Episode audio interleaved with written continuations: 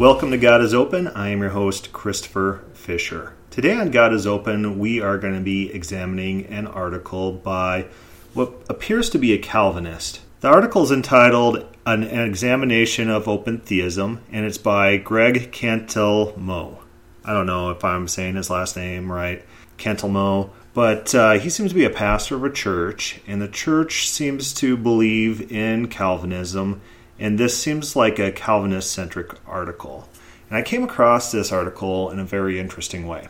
I was on a Facebook group and I was talking to this Calvinist, and of course, the Calvinist refused to answer any questions, was very dismissive, was very condescending, and would not just answer basic questions about the text of the Bible. So this Calvinist starts a new thread, and he tags me. Well, he, he says my name. He doesn't really tag me, but he says my name, and he points me to a copy and paste of this article saying, you know, I do owe you a response, and here's my response. And he copies and pastes this guy's examination of open theism. And it's a pretty good consolidated, typical view against open theism. So it's a long article, but it does need response.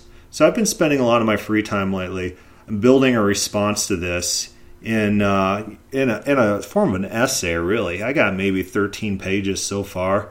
Just a ridiculous amount of information on this, and you know, some of these texts I think would be good to be to put together in a book responding to critics of open theism. You know, something like that.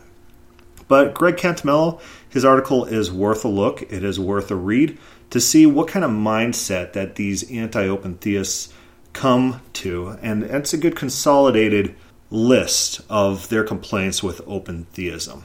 This article is found on Bible.org, which is actually a pretty good website for basic biblical study. You got real good scholarship about various books of the Bible, but then they have some of these articles out there just like attacking open theism, which is interesting because the scholarship on a lot of these articles are coming from not a conservative perspective necessarily. Cantelmo, he starts his article basically going over a lot of the different attributes that he thinks is in jeopardy by open theism. Independence. And you know, what does he mean by this? He, and he quotes Wayne Grudem, and Grudem's a Calvinist. And we talk about this Calvinist understanding in other podcasts. But here's what he writes. He says Grudem defines God's independence as God does not need us or the rest of creation for anything. Yet we and the rest of creation can glorify him and bring him joy. Um, it's it's kind of self-contradictory there. We could bring God joy, but God doesn't need us for anything. The idea of independence is classically it, God needs nothing, not even our praise, not even our glory. But in the Bible, on the contrary, you find people in their dealings with God. I mean, go to our podcast on the Psalms often people bargain with God, saying, you know, if I die, you're going to lose out on all this glory. They have cards. They have cards. God wants glory. God wants praise. God wants communion with man. This is the biblical view of God's dependence, independence. The Bible is not very big on these sorts of Greek concepts. Yeah, sure, God is more powerful than us. Sure, we can't like bring anything to God, like give him money. Here's some money, God. No, that doesn't work. But the Bible doesn't say that God's in this emotional void. And you'll have Calvinists like Grudem, and he's going to be proclaiming God's want of a relationship. At the same time, he's proclaiming God's immutability and impassibility. It doesn't work, it's a contradictory belief, and it's held by Calvinists. Cantelmo writes, Open theism teaches that God is dependent on the world in certain respects. You just said that we could glorify Him and bring Him joy. Okay, is that not dependency in your definition of dependency? You're going to make some sort of special exception for anything that open theist wants to say. Your views are self refuting. He then talks about immutability, which is really funny because he just said that we could bring God joy. And joy is an emotion, and emotions are mutability. By definition, emotions are mutability. And he writes this Classical theology defines God's immutability as God is unchanging in his being, perfections, purposes, and promises, yet God does act and feel emotions, and he acts and feels differently in response to different situation. Okay, that's it's self-contradictory, but we'll keep rolling with that. Open theism teaches God is open to new experiences, has a capacity for novelty, and is open to reality, which itself is open to change trying to have it both ways, open theism says God is immutable in his essence and in his trustworthiness over time, but other respects God changes. What did you just do? What did you do, Stu? You just try to have it both ways as well. You're saying God isn't changing and all these things, except for he feels differently in response to different situations. In response to different situations, you just wrote every single paragraph you have written so far on attributes is self contradictory. It doesn't make sense. Eternality. Classical theism states God has no beginning, end, or succession of moments in his own being, and yet he sees all time equally vividly, yet God sees events in time and acts in time. Alright, he's got a little reference here, so I'm clicking on that, and that's going straight to Pinnock Systematic Theology. So he's quoting Pinnock on this. And uh, sure, I guess eternality is timelessness. Get me some quotes. I know Augustine definitely believed in God's eternality outside of timeness, but that's not like a super secure doctrine in the ch- Christian church that everyone agrees with. Even Roger Olson says that it is just high speculation that God is timeless. It's not in the Bible, and it's been denied throughout history by various sects, even after the time of Augustine. And the appeals here, the appeals here that Cantelmo is trying to throw out, they're not appeals to the Bible. They're appeals to tradition. And that's going to be thematic in how he talks about these attributes because these attributes are just not in the Bible. They're not in the Bible. He's forced to make these appeals to post Augustinian and even, you know, people around the same time as Augustine. And he makes appeals to their theology. And, you know, we've talked about this on and on and on how much Augustine threw out the Bible in favor of his Platonism, self admitted in his own confessions. He confessed to it. But this is ignored. This is ignored. This is assumed away.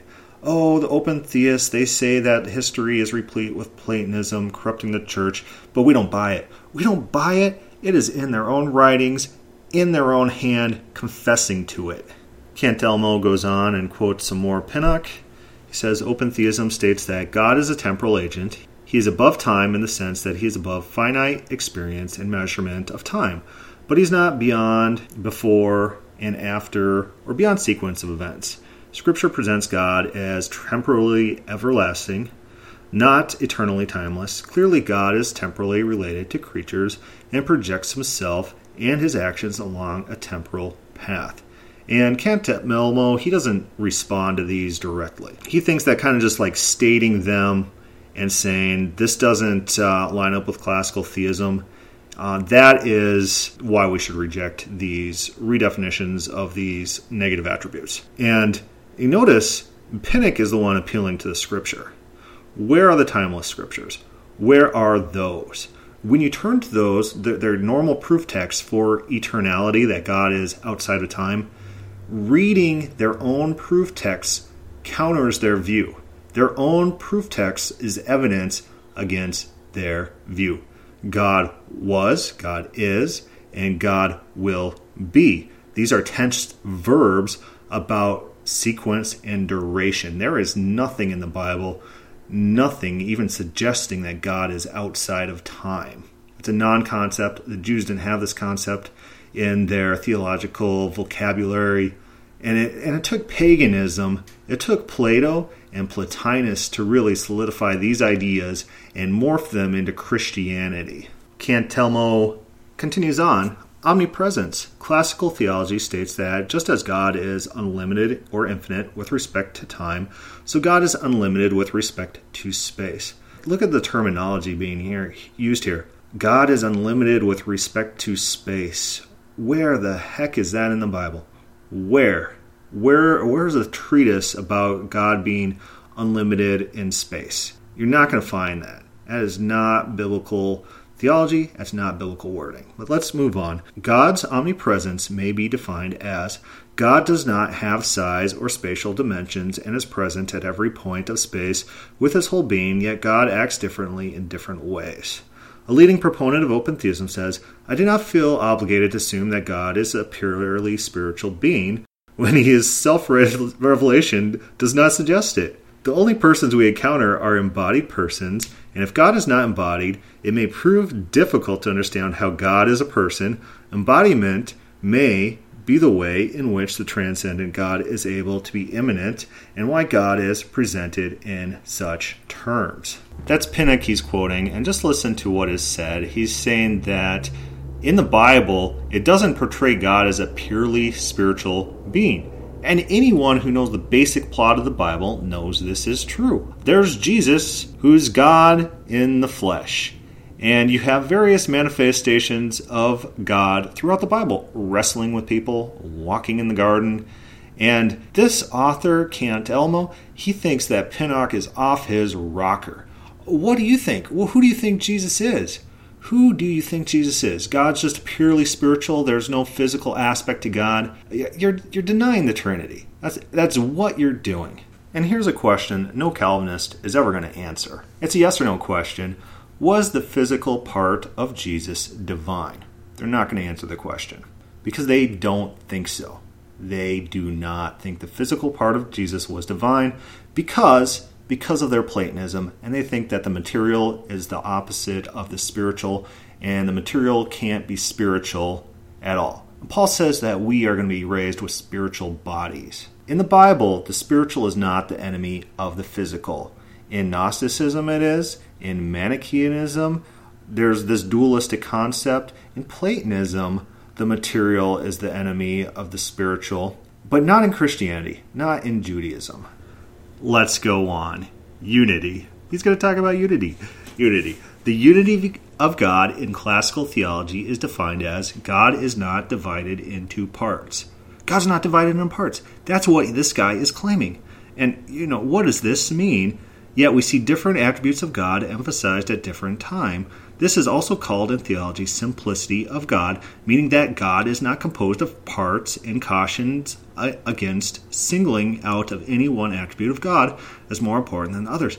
God is pure simplicity. God has no parts. No nothing of God can be related to another part of God in any way because to do so would be to divide God into parts, and then he's not perfect unity. This is perfect being theology. This is Platonism. This comes straight out of the pages of Greek philosophy. You're not going to find this nonsense in the Bible. Yeah, the Bible says that God is one, but what that means is there's not a pantheon of various deities like you find in the Roman world or the Greek world.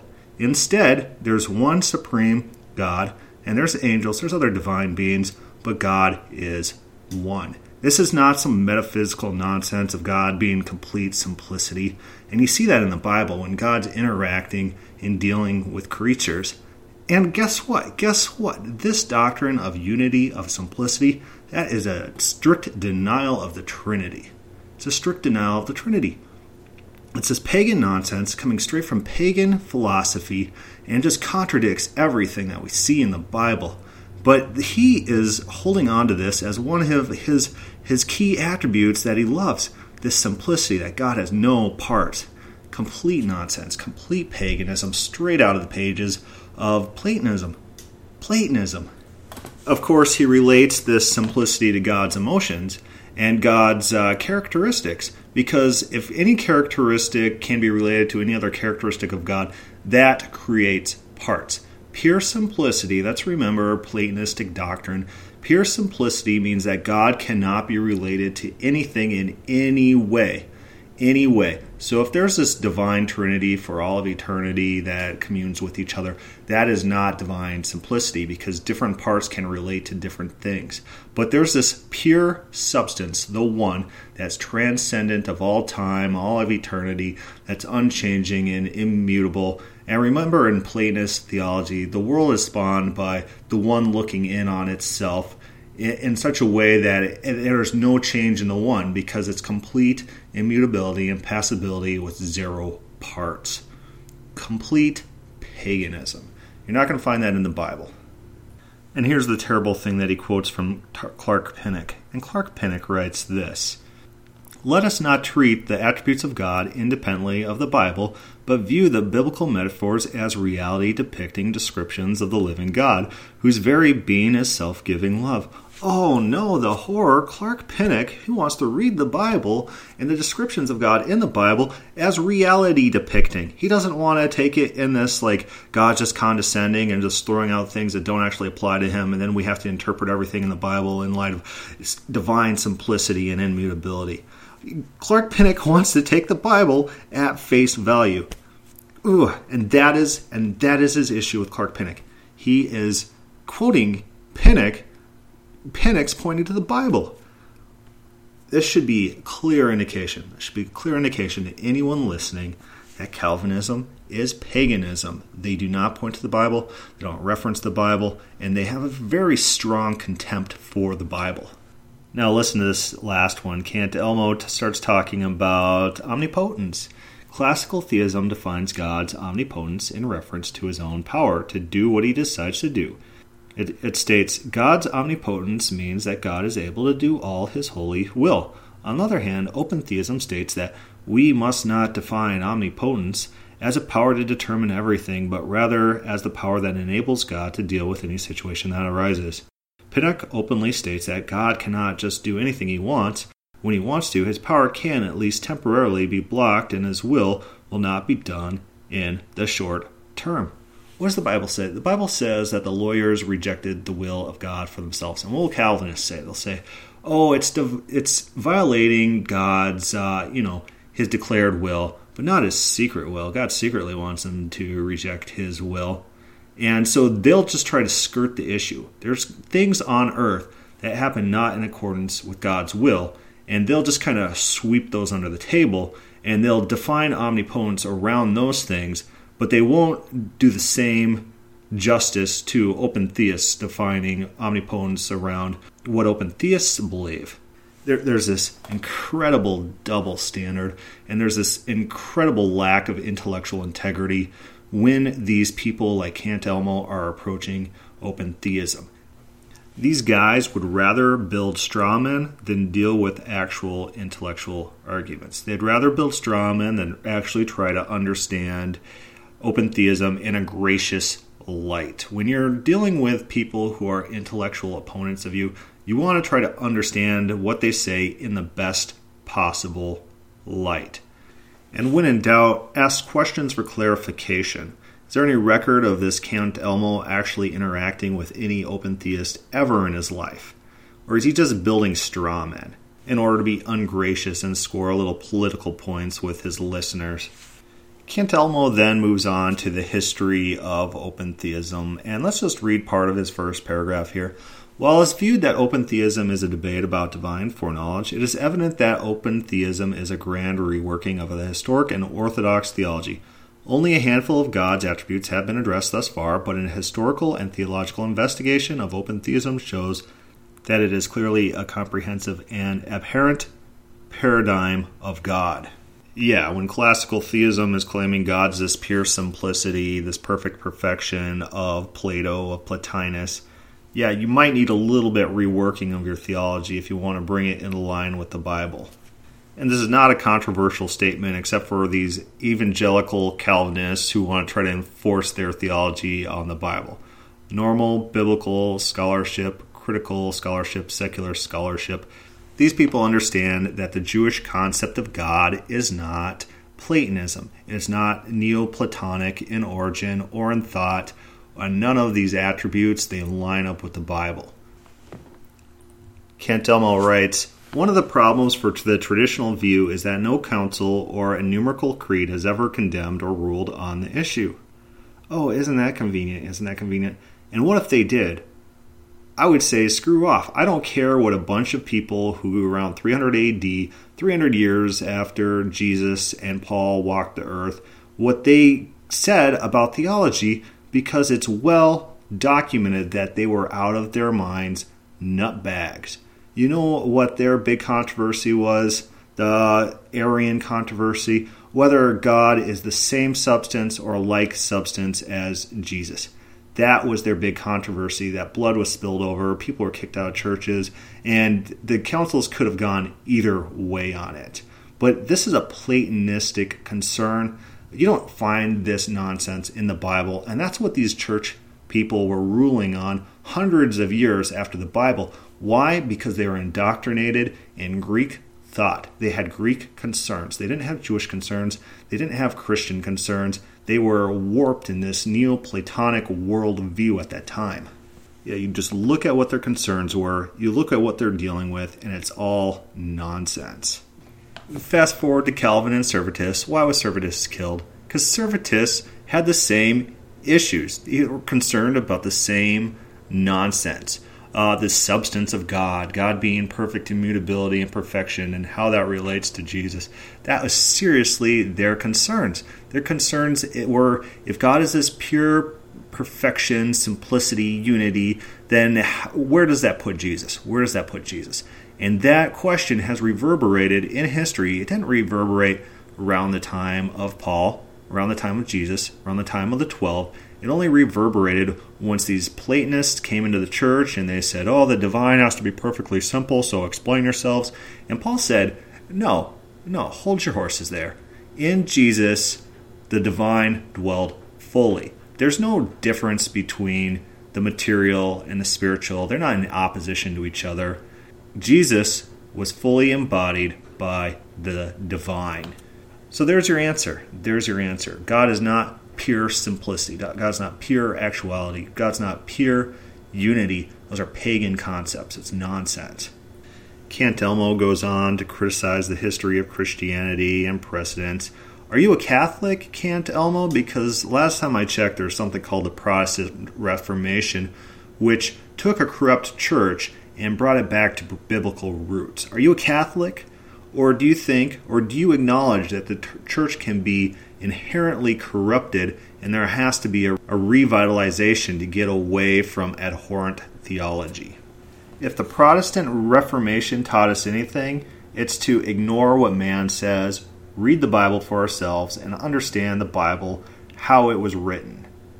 You don't need some group of people ruling on something hundreds of years after Jesus to understand the words of Jesus, to understand the words of Paul. They have no authority over you, and you have no obligation to listen to them. They, they were very schismatic. There was a lot of opposition to the things they wrote, and they have zero authority over us today. But listen to Cantelmo, and this is what he thinks refutes open theistic claims that Greek philosophy corrupted the Christian church. Carl Henry rightfully noted it is true that medieval theologians were aware of the teachings of Greek philosophers in discussing God's immutability. They noted Plato's argument that change in a supremely perfect being constitutes corruption, deterioration, and loss of perfection. The fact is, however, the Hebrew Christian belief in God's immutability arose independently of Greek philosophy. It stemmed from revelational sources rather than from spe- speculative conjecture. Where's your evidence? where is your evidence? Because we have Augustine talking about divine immutability and talking about how he had to reject the words of the Bible that God spoke because God can't speak, because there's no befores and afters for God. And so any speaking of God in the Bible is some creature on earth talking for God, like a parrot creature that's just mimicking eternal words, because God cannot talk. And he said specifically that you know this divine immutability that's one of the factors that kept him from believing the bible until he was told to read the bible in light of platonism. It's pretty evident that immutability comes from greek philosophy. There's nothing in the bible about it. And where is this guy's evidence? And he, he cites what? Medieval theologians? Who does he mean? Aquinas? Is that who he's referencing? Because definitely not augustine. What Augustinian scholar is going to claim that Augustine was not thoroughly, thoroughly infatuated with Platonism. He writes all the time about how much he loves it, how much their theology is great. He was a Platonist before he came to Christianity, and he just loves it to death. All right, I just found the book by this guy. I found where this guy is quoting, And it's coming from Carl F. H. Henry, God, Revelation, and Authority. And I got the quote Does this guy offer any evidence? Zero. Nothing. He offers no evidence for his assertions. And guess who he does cite? Oh, maybe my predictive powers were accurate. He cites Aquinas. Aquinas is nowhere around the time of Augustine, nor the, around the time of Neoplatonism, and the Christianity was long corrupted by the time of Aquinas. So he's just talking nonsense. And Cantelmo, he just quotes it and rolls with it because he wants to believe it. That's another thing that Calvinists do. They don't present evidence. They think that just saying something means it's true because they want to believe. It's like that poster, that alien poster. I want to believe. Let's listen to this uh, Cantelmo guy's last paragraph. While open theists accuse the historic church of developing its theology from a philosophical bias, it seems that openness theology is far more philosophical position itself than a biblical one. what? What? And he's, he's quoting Richard Rice. He quotes the Rices, he quotes the Pinnocks. Where does he quote Boyd? Boyd has an entire appendix just going over the biblical material. Where does he quote Sanders? Where does he quote, uh, if he was dealing with Michael Saia, you know, this guy would have a run for his money, but he's not familiar with these things. He doesn't care to read his opponents, he doesn't care to present them in accurate and generous light.